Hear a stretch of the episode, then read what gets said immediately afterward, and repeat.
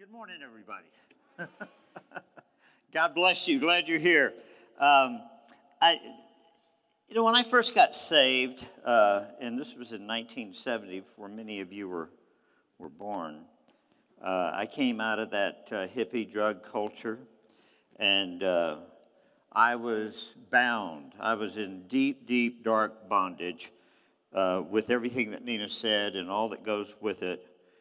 But when I got saved, um, one of my favorite passages of scripture, it was like, okay, I believe God, um, and I know that I'm saved, but I was just curious how is all of this, how's it coming down? How is all of this going to end?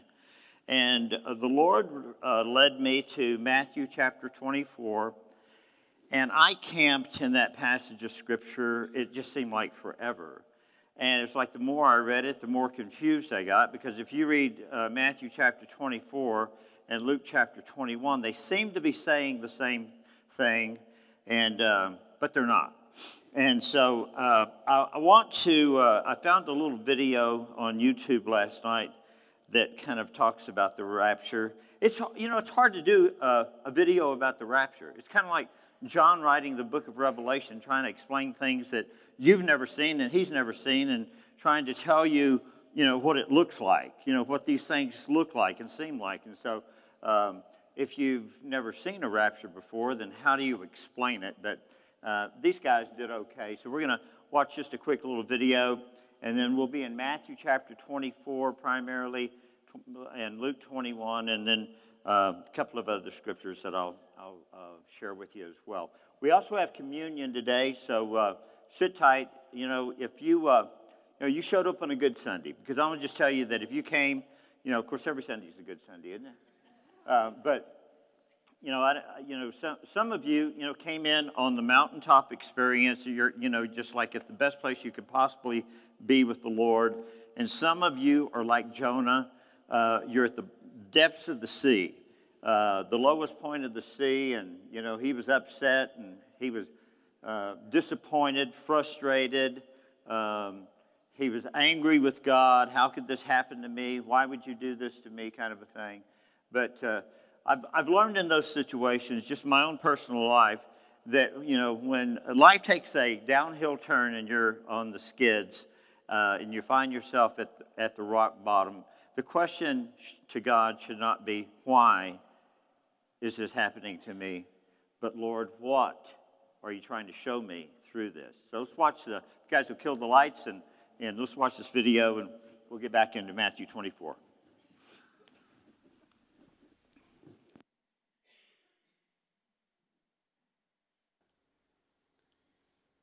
You're reading that book again? Is that all you ever do is read that book? Is there anything you do besides read that book? Hey, what if that guy was right? What do you mean he was right? I mean, what if it didn't happen on May 21st, but what if it did happen? You know that rapture thing he was talking about? Yeah, you mean that fanatical guy out there saying that everybody's going to get caught away and fly off? Yeah, but you know, what if it was true? What what would happen?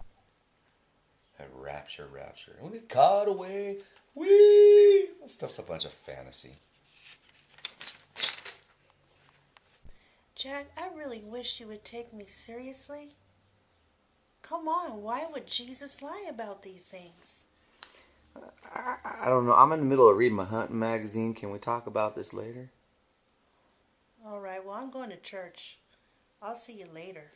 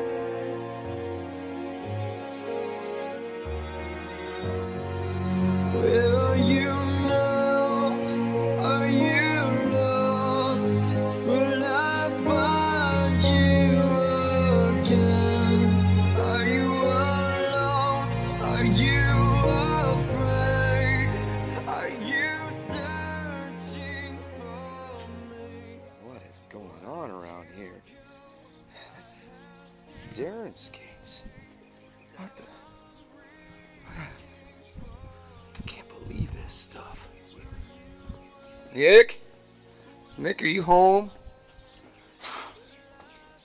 Nick! Jim. Jimmy. Oh my God.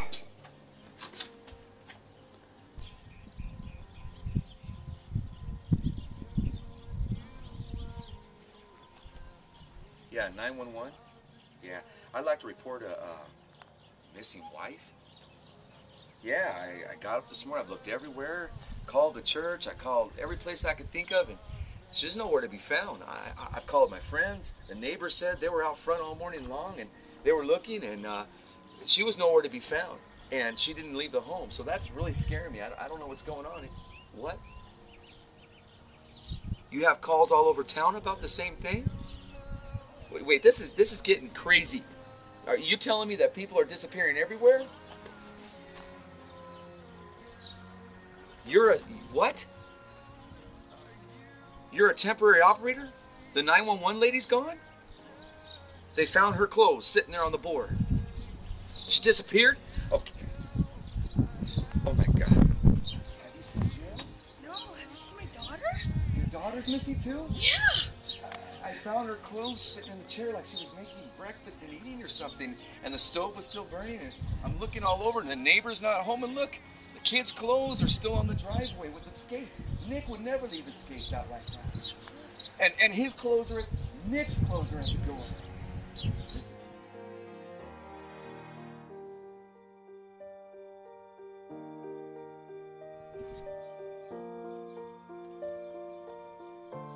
have not seen her either. She didn't come over here. Hello? Yeah, Cheryl, how you doing? Hey, hey, is Jill over there with you? What do you mean she, she you haven't seen her all day? Gosh darn it. What? No. Are you telling me he's not home either? Well, they run off together or something, did they? No, what? You're kidding me. You found his clothes laying in the front yard? Okay, okay. Hey, is Pastor Earl? Yeah, this is, you know, uh, Jill's husband. Yeah, yeah, yeah, I know I didn't show up for Easter. I understand that. Uh, but uh, I'm sorry about that. I'll, I'll be there next year. But have you seen Jill? What, you're not having a service today? What do you mean the church is gone? You mean that rapture thing was true? Then why are you still here? I gotta go.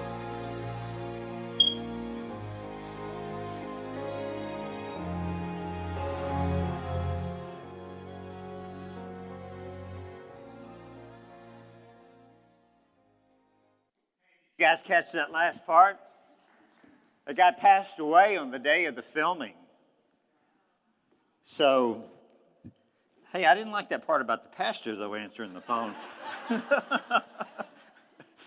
Uh, I'm doing my best. All right, why don't you join me in prayer? Our Heavenly Father, we want to just thank you for your word. And um, God, we invite your Holy Spirit's presence this morning, Lord. We know that uh, sometimes passages are difficult, hard to understand, but we pray that you give us an ear to hear and an understanding heart this morning as we look into your word. Look at the words that your son Jesus spoke and that your Holy Spirit had written for our behalf, Lord God. So we don't want to just be readers of the word or hearers of your word, Father, but we want to be doers of your word. We ask this in Jesus' name. Amen. Amen. All right, so as I mentioned, we're going to uh, start in uh, Matthew chapter 24. Uh, the parallel scripture of this is uh, Luke chapter 21. If you've got your Bible, uh, you can flip back and forth, just mark those two places. And we begin with this. It says that Jesus went out and departed from the temple, and I just might just remind you that this is very close to the end of the 28 chapters in, in Matthew and uh, 25 uh, Matthew 25 talks about parables that go along with this passage of Scripture that correlate. He's just giving, he tells, tells the story here of what's going to happen, and then he uses the parable illustration of the 10 virgins, uh, you know, uh, waiting for the Lord. Five were ready, five weren't. And then he talks about separating the goats from the sheep in Matthew chapter 25. And so um, uh, those are just, uh, you know, parable illustrations of what he's talking about here. And uh, so, near the very near of, uh, end of his life, and you know, one of the things that I've noticed, if you look at God's word, that one of the questions that the disciples continued to ask about, it was not only not only on my mind and my heart, as I said earlier, but they continue to come back and ask Jesus this same question. I mean, it was. Uh, you know, when is the kingdom going to come? When, you know, Lord, are you going to establish this thousand year reign? And um, their hearts and their minds were consumed about it. You know, you remember that uh, they knew that it was going to happen, they just didn't know when it was going to happen. Uh, remember that John uh, and James, his mother, came to Jesus and said, I, have got a request. I want to ask you that when you do come into your kingdom, would you grant one of my sons the a right to sit on your right hand and one to sit on your left hand? And so, you know, I mean, the Jewish nation was thinking about it and then uh, they come out of the temple here. They ask the question um, prior to his death and burial and resurrection. And then Acts chapter 1, after the resurrection, some 50 days after the resurrection, he tells the disciples to go up to Jerusalem and wait until they are filled with the power of the Holy Spirit. And uh, then they start all over again. Lord, is it then that you're going to establish this kingdom? When are you going to establish the kingdom? And so it was constantly on their mind.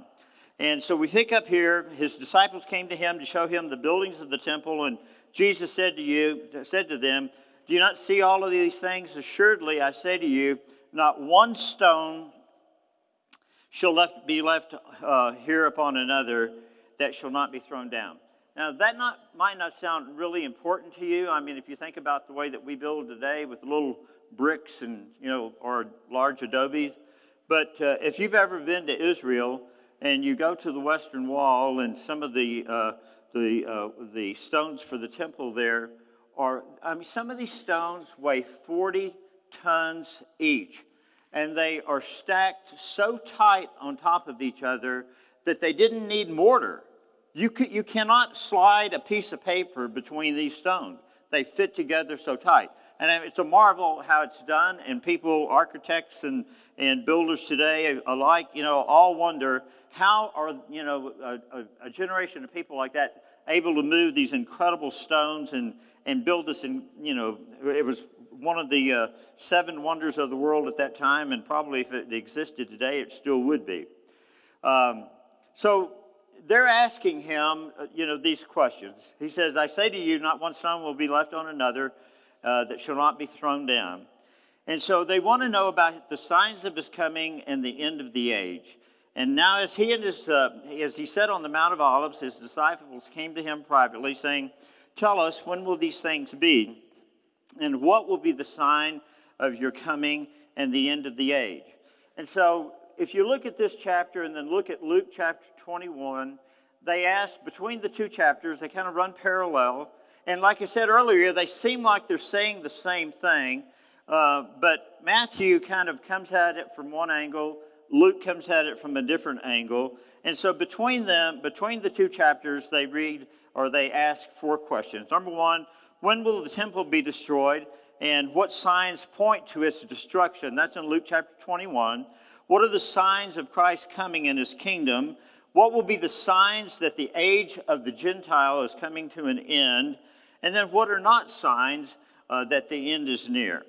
Uh, now, they were thinking that the next time that they saw Jesus would be at the second coming. They didn't know about the rapture at this point. At this point in time, they didn't know about a rapture. Um, they learned about it later on, but at this point, when they're asking this, and at the point, at the time that they're asking this, they're talking about two different prophetic events. One that was in the near future, and one was in a distant future. When we look at this today, we're looking at one of these events as a historical event that took place the destruction of the temple, uh, which happened about 70 AD. I'll cover that in just a little bit, uh, in just a moment. And then we're looking at this forthcoming event, the uh, rapture, the coming of Jesus in the clouds to gather the body of believers. And so when Jesus begins to answer the questions, he doesn't ask them in the order that they ask him. He answers the questions in a reverse order. And Luke seems to focus on primarily on the destruction of the temple, and then he kind of like that kind of you know is his main goal, and and uh, you know uh, answering the questions to, uh, that the disciples asked. And uh, Matthew takes a totally different approach. Um, he starts with where they were there and continues this timeline, a chronological timeline, uh, to where we're going to the end of the age. And so he begins by saying that many will come in my name, claiming I am the Messiah, and you will be deceived by many, and you will hear of wars and rumors of wars, but see to it that you do not be alarmed. Such things must happen, but the end is still to come. Nation will rise against uh, nation, and kingdom against kingdom and there will be famine and earthquakes in various places. These are all the beginning of birth pains. And then notice this verse right here. Now you can just underline this in your Bible because this is where you know Luke and Matthew transition. And it says, then he's just following in this train of thought that he's just you know uh, been speaking about. Um, he says, and then you will be handed over to be persecuted and put to death, and you will be hated by all nations because of me. Now, at that point, now listen to what Luke says. It says in Luke chapter 21, starting at verse 10, he says that nation will rise against nation and kingdom against kingdom, and there will be great earthquakes and famines and pestilences in various places. Sounds almost exactly the same, doesn't it? Sounds almost, he's saying almost word for word exactly the same thing. Um, pestilences in various places and fearful events and great signs from heaven. Now listen to verse 12. But before this, now Matthew says, then the next thing that's going to happen is this, and I'll come back to that. And Luke says the same thing, but he says, before this, they will seize you and persecute you, and they will hand you over to the synagogues and put you to prison, and you will be brought before kings and governors, and all on account of my name. Now, we see this as we start reading the book of Acts we see this passage of Scripture start to unfold. They were immediately persecuted by the religious leaders in Acts, uh, the Sadducees and the Pharisees and the rulers of, of uh, both Rome and uh, the Israeli uh, Jewish rulers at the time began to persecute them. Remember that Peter and, and uh, James and John were thrown into jail because they were preaching the gospel. Um, James, the brother of John, was beheaded. He was brought before Herod. He was beheaded. Uh, Herod saw that because it pleased uh, the Jews that he sought to behead uh, Peter as well. And so he has him arrested, and then this miraculous thing happens, and uh, uh, they, um, you know, the prison doors open, the angel of the Lord sets him free. Um, they were thrown out of synagogues. The Apostle Paul comes on the scene. Um, he too is thrown into jail a great earthquake that night. Remember, that's what he says, that you're going to see all of these things. Um, Agabus the prophet talked about a, in the book of Acts about a great famine that was, uh, that was coming upon the land. And so, um, so Luke goes back and starts covering that. He says, before these things, these are the things that you're going to see. And so that's uh, uh, after answering the third question, Matthew kind of goes um, forward in time, like I said, in a, a time like chronological order. And Luke, you know, starts there and then he backs up and then he starts to talk about the temple destruction. And we read here in Luke chapter 21 But when you see Jerusalem surrounded by the armies, um, then recognize that her desolation is near. Then those who are in, Ju- in, in Judea must flee to the mountains, and those that are in the midst of the city must not leave those, and those who are in the uh, country must not enter the city. That's from Luke chapter 21 20. Now we know that in Matthew, excuse me, in Revelation chapter 19, when Jesus comes back, and there's a there's a passage in there that talks about when the when the armies of the world surround Jerusalem, you know, you know that the end is near. So these two, both of these, they're say they're saying the same thing using the different. I mean, saying the same thing, but they're talking about two different events. Luke is talking about the uh, the destruction of the temple, and Jesus, or Matthew's talking about Jesus returning and um, uh, at the at the end of the age. Um, and uh, just a comment on this, uh, uh, seeing the armies of the, and it, this almost sounds like if you think about it, you're reading this uh, this passage of scripture that Jesus is saying that when you see the armies of the of the world, Jerusalem surrounded by by these armies, he says, then, you know, flee to the mountains, get out of the city. But, you know, if you saw the army show up and you're inside the, the fenced in wall of the, of the gates, it's like, you know, you're probably thinking, Lord, why didn't you give me a better, you know, sign than this? It's almost too late. It's almost like it's too late. I'm already in the city. I've just got through reading this verse, and I look outside, and I see that the Roman armies have surrounded the city, they've sieged the city. So, I mean, what point is a prophecy like that? Well, knowing not without us knowing Jewish history and what happened, and you can read this. Uh, Josephus um, wrote a book. Uh, wrote. A, uh, he was a Jewish historian. He wrote in his uh, chronicles. Um, it's called the War of the Jews, and he says, and this is what happened. We know that the temple was destroyed in 70 AD. But what we don't know, and we come to find out, that in AD 66, a Roman general by the name of Cestus Gallus was sent to put down the Jewish rebellion. The Jews had revolted, they had locked themselves in the city, and uh, they were just going to stay there uh, until this thing was over, until they could come back under their own government. That you remember, uh, they hated the Romans. They didn't even want to use Roman money in the temple. Uh, that's why they had the money changers there. You had to take your Roman money, which is the currency of the day, get it ex- exchanged into temple money before you could even come in. And then that's when Jesus begins to flip over the tables and talks about, you know, you made my father's house a, a den of uh, thieves, thieves and robbers. And he, uh, you know, he says it's supposed to be called a, a, a house of prayer. But in 66 uh, AD, uh, Cestus Gallus comes in and lays siege to the siege to the city, and he was there for two years.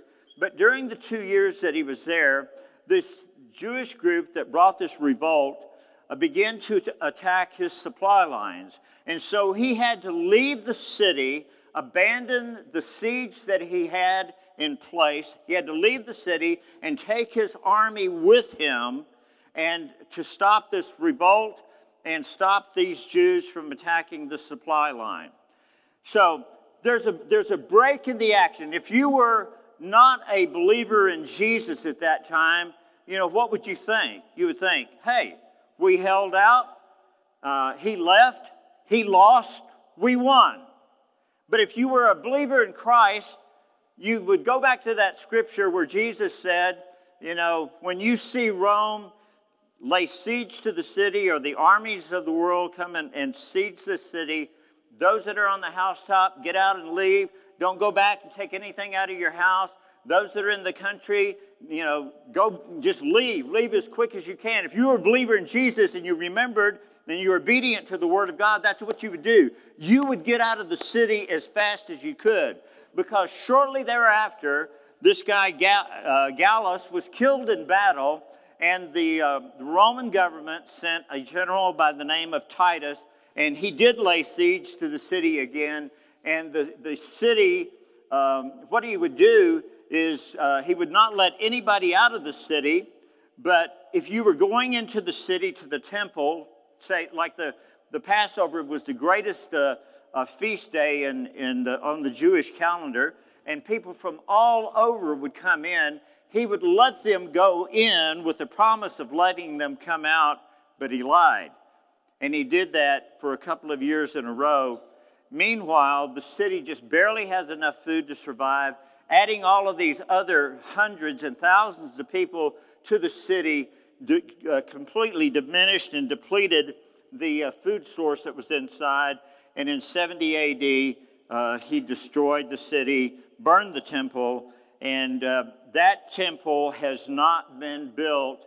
And Jesus said, that's what he said in the beginning of this. You look at this temple, the disciples were saying, See how beautiful it is? He says, I'm telling you, there's a time coming that not one stone will be left on another. I mean, today, today, if you were, you know, or, or let's say, um, how far removed are we? 15 years removed from uh, the uh, uh, terrorist attack on the World Trade Center. It would be just like you walking with your fr- a friend of yours, walking down New York and saying, Look, I mean, two of the most beautiful buildings in the world, but I'm going to tell you what, you know, in another week or another month or another year, there won't be one stone left on another. That thing will be leveled to the ground. And what would you think? You would think, man, you're nuts. You don't know what you're talking about. That's kind of the way that a lot of people felt about what Jesus was saying.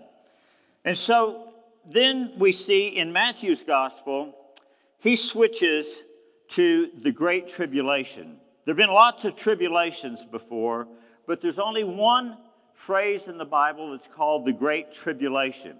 And therefore, he goes back and uh, he's quoting from Daniel. He says, When you see the abomination of desolation spoken by Daniel the prophet standing in the holy place, whosoever reads, let him understand. Then let those that are in Judea flee to the mountains. Let him that is on the housetop not go down, take anything out of his house. Let him who is in the field not go back to get his clothes. And woe to those that are pregnant and to those that are nursing babies in those days. Um, and pray that your flight not be, might not be on, in the winter or on the Sabbath day. I mean, if you're living in Jerusalem, I've been there a number of times. I mean, on the Sabbath day, the elevator, just so no one has to work uh, in the city or in a hotel, the elevators are pre programmed. Typically, you would go in, there would be an operator in the elevator. You'd say, I want to go to the fifth floor, the seventh floor, the tenth floor. On the Sabbath day, the elevators are programmed to stop on every floor so you can get on or off, so you don't have to work. Remember, they've taken this to the extreme, you know, the, and that's what Jesus was saying. You know, you strain at a gnat and you swallow a camel, but they've taken this to the extreme where, you know, even, even pushing the button on the elevator, the religious leaders thought, and t- uh, today, that that is work. And so it's programmed. So imagine being there and this being on the Sabbath day where everything is shut down and you are reading these words of Jesus and you're seeing this abomination of desolation take place in the temple and you're thinking, I have got to get out of town. Well, how are you going to get out of town? Nobody's driving because that's against the law. There's no buses, there's no taxes, taxis. You better hope there's an Arab around because they don't believe in it and uh, they give you a ride out of town and give you a safe place. So, uh, but, th- but woe to those that are pregnant and those that are nursing babies. Pray that your flight not be on the Sabbath, for then there will be great tribulation. He calls this great tribulation, such, and remember what Jesus says in this world, you're going to have, we're all going to have tribulation. All of us are going to go through uh, difficult points or parts in life, but he calls this the great tribulation, such as has not been since the beginning of the world uh, and to this time, no nor shall ever be.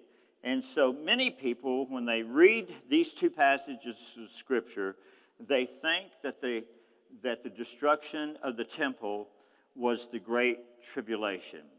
Well, if that was the case, then this Scripture could not be true today because that means that since the destruction of the temple in 70 AD, there could be nothing greater in Jewish history than that tribulation that happened on that, that day. Josephus records that there was 1,100,000 people in the city when Titus destroyed it.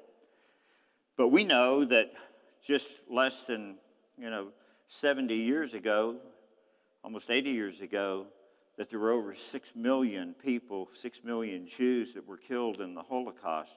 That is a greater tribulation than happened in 70 AD. And so I want to just jump over to uh, Daniel real quick, and so we can cover this part about the, the Great Tribulation. He says, 70 sevens are decreed for your people and your holy city to finish the transgression, to put an end to sin, and to atone for the wickedness, and to bring everlasting righteousness, to seal up the vision and the prophecy, to anoint the most holy place. Okay?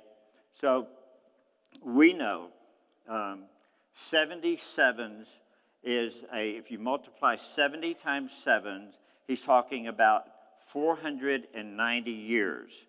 And then he gives a breakdown. He has a start point, and he has a middle point, and he has an ending point, but there's one point that he doesn't cover. And I will try to cover that here with you just now.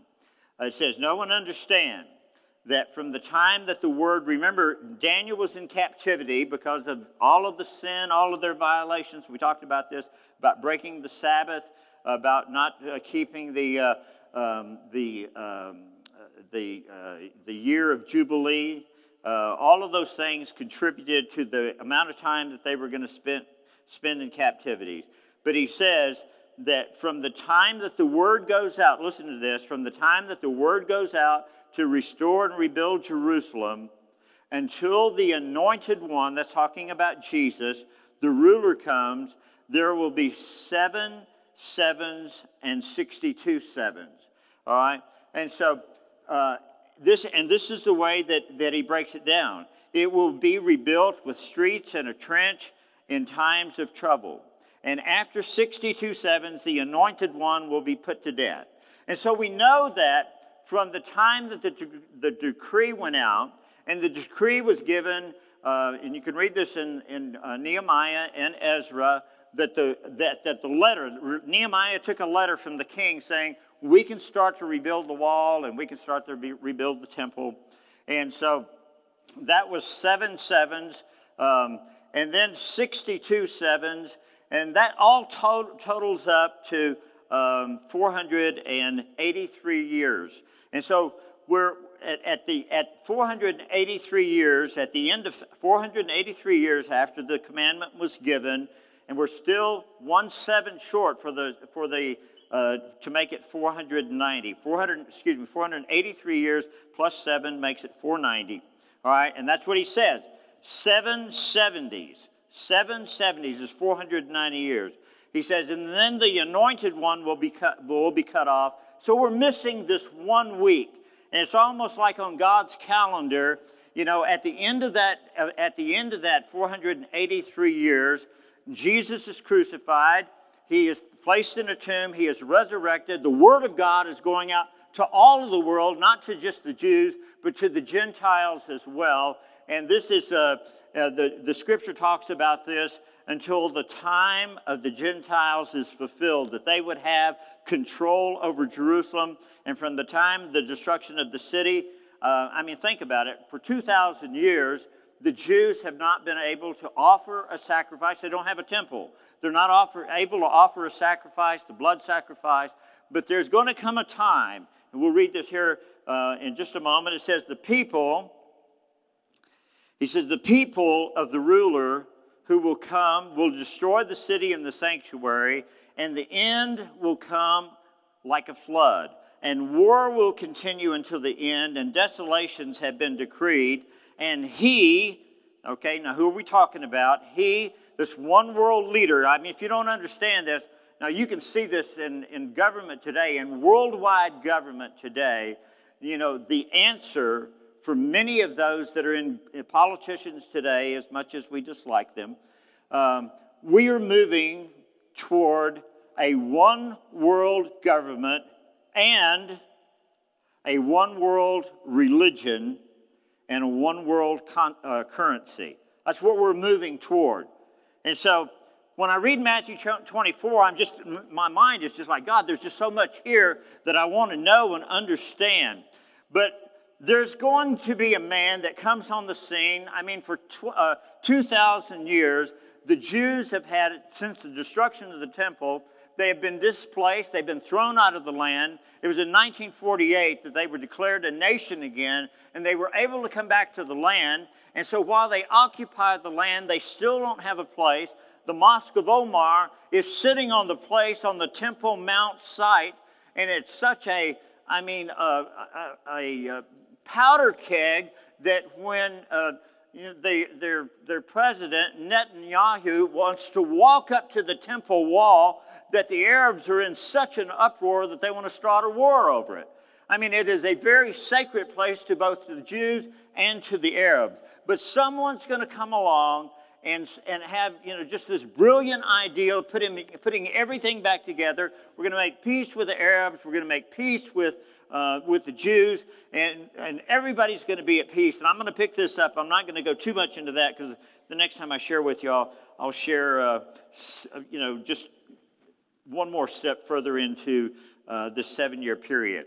But just for right now, he, talking about this one world ruler that the Bible calls the Antichrist, he will confirm a covenant with many, that would be the people, the Jewish people, he would confirm a covenant with them for 1 7. This is that missing week, that last week. Remember, we're at 483, but we were one week short of the 90, uh, of 490. And he says that he, this guy is going to be a world leader. He's going to come in. He's going to be called a man of peace, and he's going to establish this covenant. Uh, it says, and in the middle of the seven, in the middle of this seven year covenant, they're going to be able to, Jews are going to be able to build their temple. They're going to be able to have the sacrifices that they want to have today, today that they'd like to have today. But it says in the middle, after, in the middle of that, that period, that, that seven year period, which is three and a half years, and the Bible says, uses this language over and over again. He says, you know, the seven year period or two, three and a half year periods or he breaks it down into days. And so, so many days in that three and a half period. So when you read that, you know what he's talking about. So we have a starting point for this.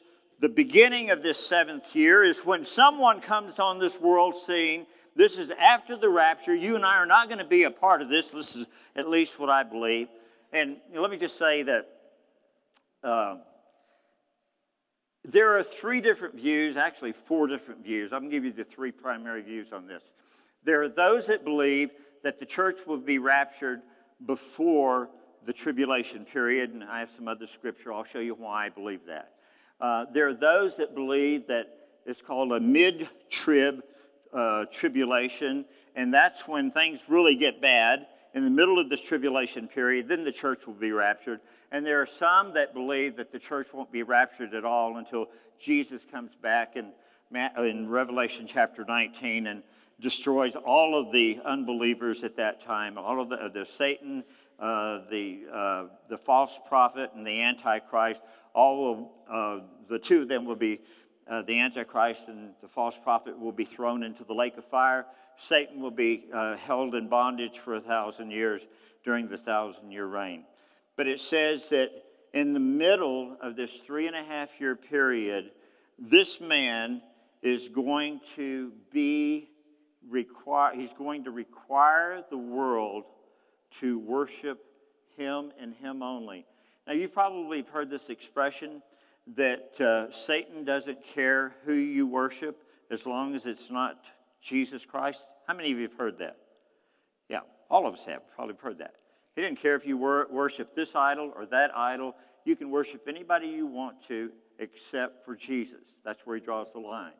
But in the middle of the tribulation period, uh, that's not the case. Nobody, you can't worship anybody. You cannot worship anybody but him and that's why Babylon the Great, who is called the, the great harlot, the, the mother of all false religions, is actually destroyed because you know uh, people were following her and worshiping her, and uh, and Satan is saying, "Hey, everybody's going to worship me." So he enters into the temple, and he sets up an abomination that causes desolation. This is what Jesus said. When you see the abomination of desolation, it's the only two places that it's spoken of in the Bible. It's only spoken of in Daniel, and it's spoken of uh, by Jesus. When you see the abomination that causes desolation, uh, he says, then you need to flee. If you're in the city, get out of the city. If you know, you get out from those walls. If you're on your in your house, get out, go, get away, get away from this, because a time of great, great tribulation is coming. I don't want to go into that at this point, but I'll, I'll go into it next time. And then he says, immediately picking up back in Matthew again, leaving Daniel, coming back to Matthew, in uh, Matthew chapter 24, verse 29, it says, immediately after the tribulation of those days, the sun and the moon uh, will be darkened, or the moon will not give its light, the stars will fall from heaven, the power of heavens will be shaken.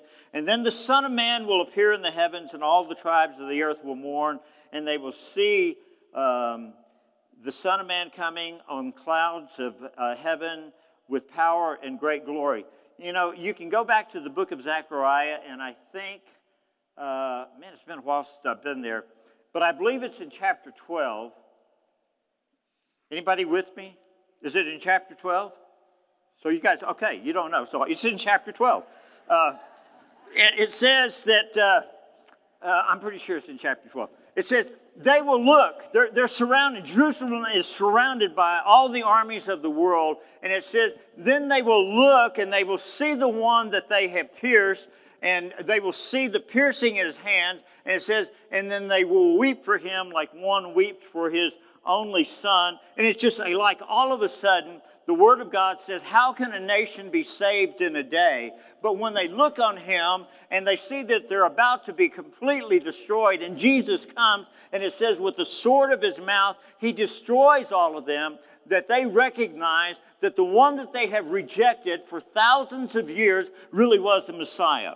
And then, then in Matthew's gospel, Matthew goes back and uh, he says, Okay, you know, I've covered that. I've covered from beginning to the end, but I've left out something in the middle that I want you to hear because he hasn't really talked about the rapture. And it says, But that day and that hour, uh, no one knows, not even the angels of heaven, but my Father only. But as the days of Noah were, so will the coming of the Son of Man be. For as in the days before the flood, they were eating and drinking and marrying and giving in marriage until the day that Noah entered the ark, and did not know that until the flood came and took them away, so will it be with the coming of the Son of Man. Two will be in the field, one will be taken, one will be left. That's what the video was that we were watching. Two women will be grinding at the mill, one taken, the other left. Watch therefore, for you do not know what hour the Lord is coming.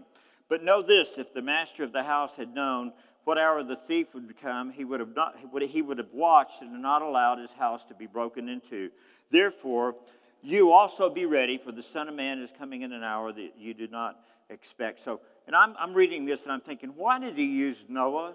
I mean, why would, I mean, there are a lot of other people. He could have used, you know, the story of Sodom and Gomorrah, how God goes in, sends his angels in, uh, gets Lot and his wife and his two daughters. He saves the righteous and brings judgment upon the wicked. And uh, but listen to this. It says, "And God said to, to Noah, The end of all flesh has come before me, for the earth is filled with violence through them, and behold, I will destroy them uh, with the earth. Make yourself an ark of gopher wood." And make rooms in the ark and cover it inside and outside with pitch. All right, here's where this gets really interesting. The Hebrew word for pitch is kafar, K A W F A R. And it means it's the same word that's used for atonement. To cover, to purge, to make an atonement, to make reconciliation, to cover over with atonement. Isn't that what's, what's happened to us? And so the ark is a shadow or type of Christ. And Noah and his believing family all entered the ark on the same day, riding on the waters safe, the waters of judgment that have come to destroy the world. but they are riding in this ark, this type of Jesus, safe from the tribulation, safe from the wrath of God. And this is kind of interesting right here. It says that um, they are in the ark. Listen, they didn't know. He's working on the ark for a hundred years. It takes him a hundred years to build the ark. And so God tell, begins to tell him, I want you to, you know, get the, open the door, get the animals, let the animals come in. And so the animals begin to come in. And God tells Noah, He says, go into the ark. Just one day, it's just like every day I'm, we're working on the ark, we're gathering the animals. And, you know, God speaks to Noah and He says, Noah, I want you and your family to go in the ark. And they go in the ark, and God closes the door. You know how long they sat in the ark before the first drop of rain fell? Seven days. Seven days. Like the seven year tribulation period. They are safe in the ark. And then the rain came, and boy, did it come. It says, And the Lord said to Noah, Come into the ark, you and your household, because I've seen you are righteous before me, and you shall take seven of each uh, kinds of animals. And then verse 4 says, For after seven more days I will cause it, cause it to rain on the earth for 40 days and 40 nights.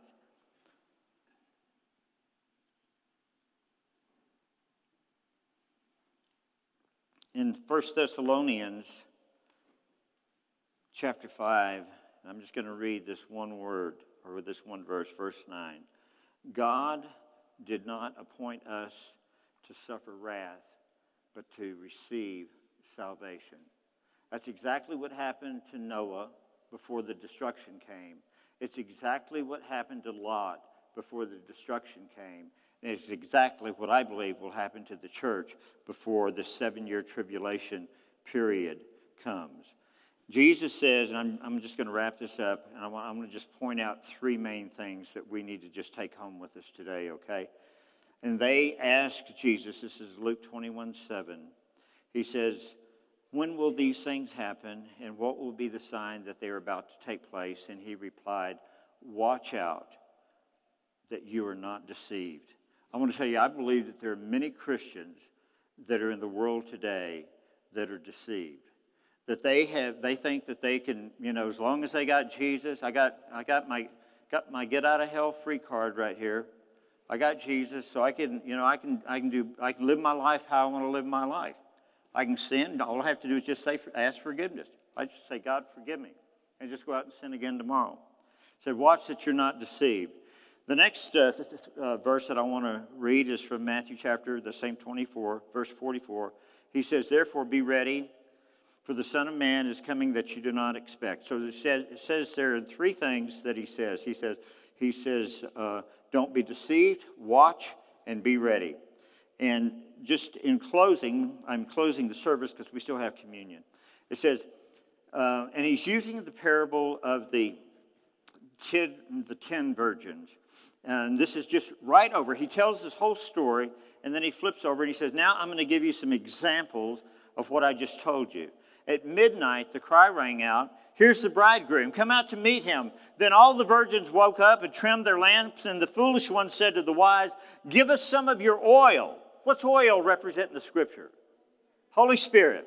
Okay? And they said, No, uh, there may not be enough for both us and you. Instead, you go to those that uh, sell oil and buy some from your, for yourselves. But while they were on their way to buy oil, while they were busy in the world, while they were buying and they were selling, while they were preoccupied with other things, they never thought about bringing enough oil, never thought about the return of Jesus Christ, just living their lives like they wanted to live their lives. But while they were on their way to buy the oil, the bridegroom arrived and the virgins were ready, went in, the virgins that were ready, went in with him into the wedding banquet.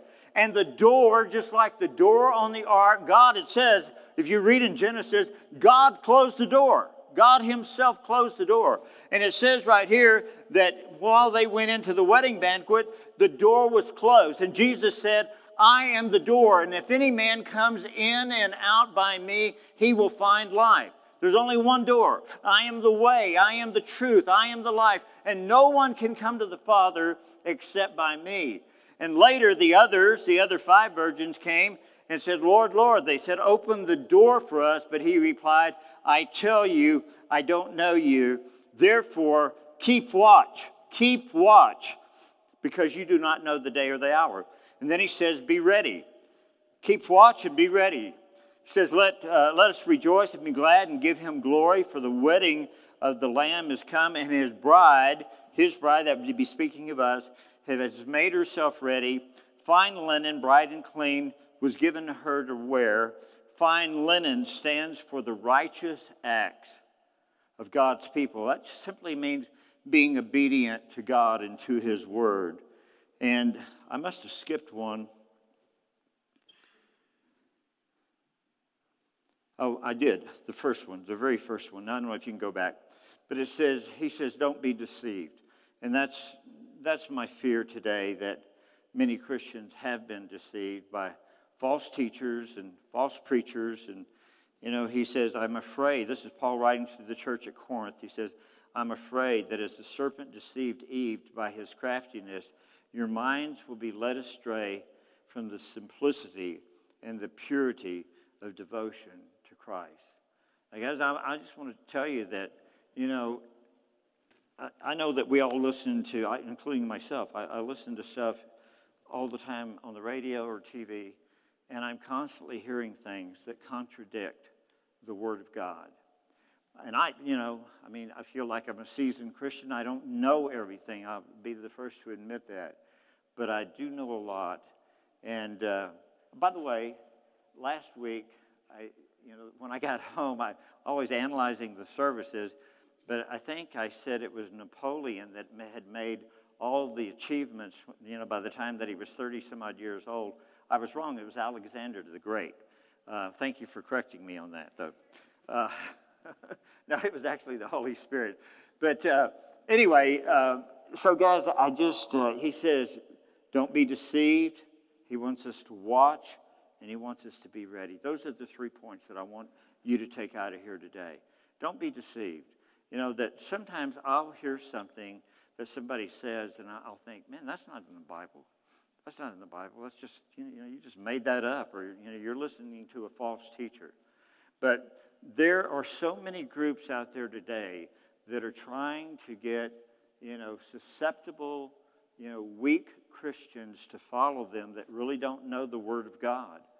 And they will lead you astray and away from God.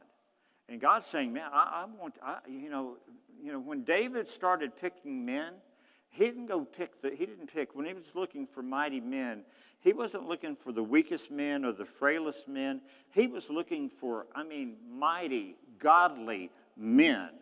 And I believe that's what God wants every one of you to be. He doesn't want you to be, you know, of those that are led astray. He wants you to be strong and bold in your faith so that when somebody says something, you know, I think this is my opinion, this is what I believe, you know, back it up with the Word of God.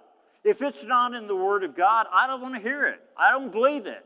You know, I don't, I I'm not interested. I love you, but I'm not interested in your opinion about how I can get to heaven. Okay? I know how to get there. And I know that there's only one way to get there. And I know that obedience is part of that. You know, James says, You show me your faith without your works, and I'll show you my faith by my works, by the things that I do. It's not like we're working our way into heaven, but work just comes out of a natural um, it's a, a, a natural response of, to salvation. It's like, I want to please my Lord. I want to do the things that He's asking me to do.